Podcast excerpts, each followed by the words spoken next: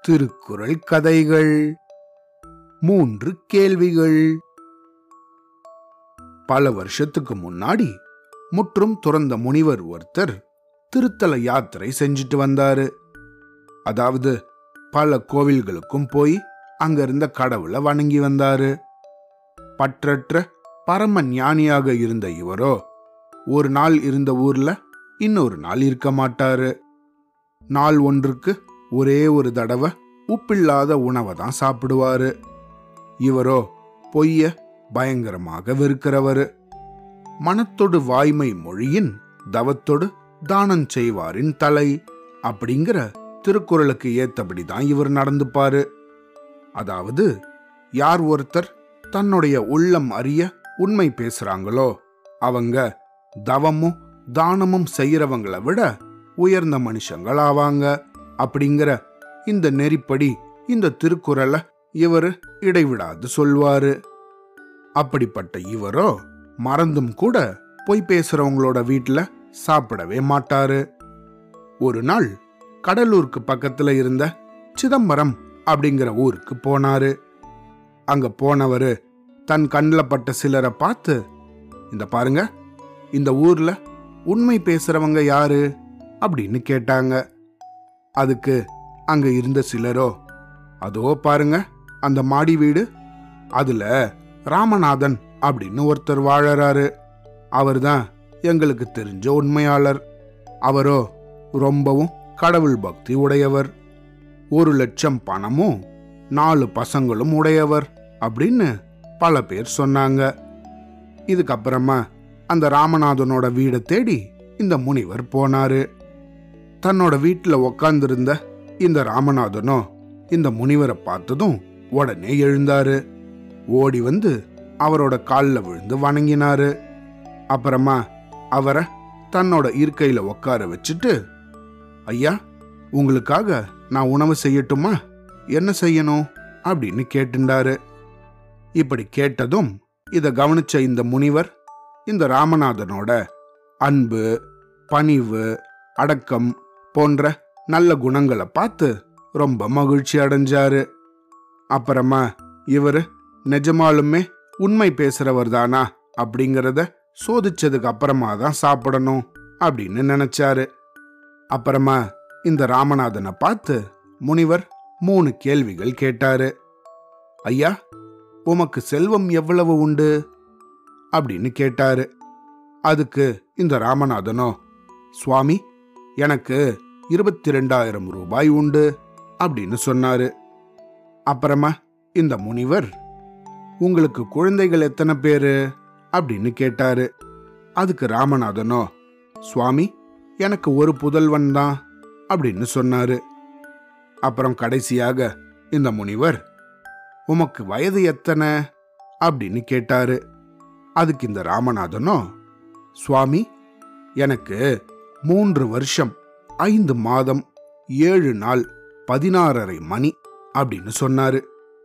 இந்த பதில்களை எல்லாம் ராமநாதன் சொல்லி முடிச்சதும் இதை கேட்ட இந்த முனிவருக்கு பயங்கரமான கோபம் வந்துருச்சு.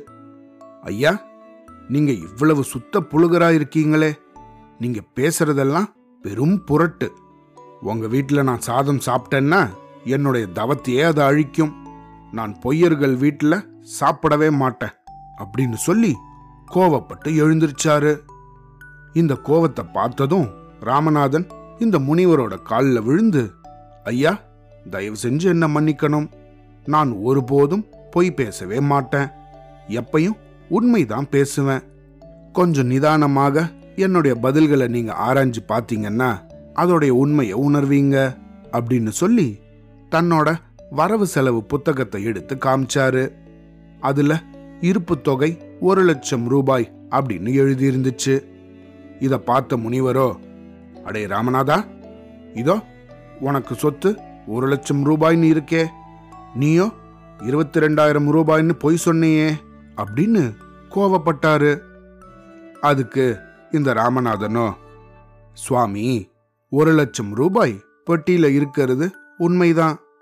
ஆனா பெட்டியில இருக்கிற பணம் எனக்கு சொந்தமாகுமா? இதோ பாருங்க தர்ம கணக்குல இது வரைக்கும் வெறும் இருபத்தி ரெண்டாயிரம் ரூபாய் தான் செலவாயிருக்கு. தர்மம் செஞ்ச பணம் மட்டும்தானே என்னோடது? இப்போ எனக்கு ஏதாவது ஆயிடுச்சுன்னா கூட பெட்டியில் இருக்கிற பணம் என் கூட வராதே. உடன் வருவது தர்மம் மட்டும்தானே? அப்படின்னு சொன்னாரு. இந்த பதில கேட்ட முனிவர் வியப்போட நின்றாரு. அட ஆமாம் ராமநாதா.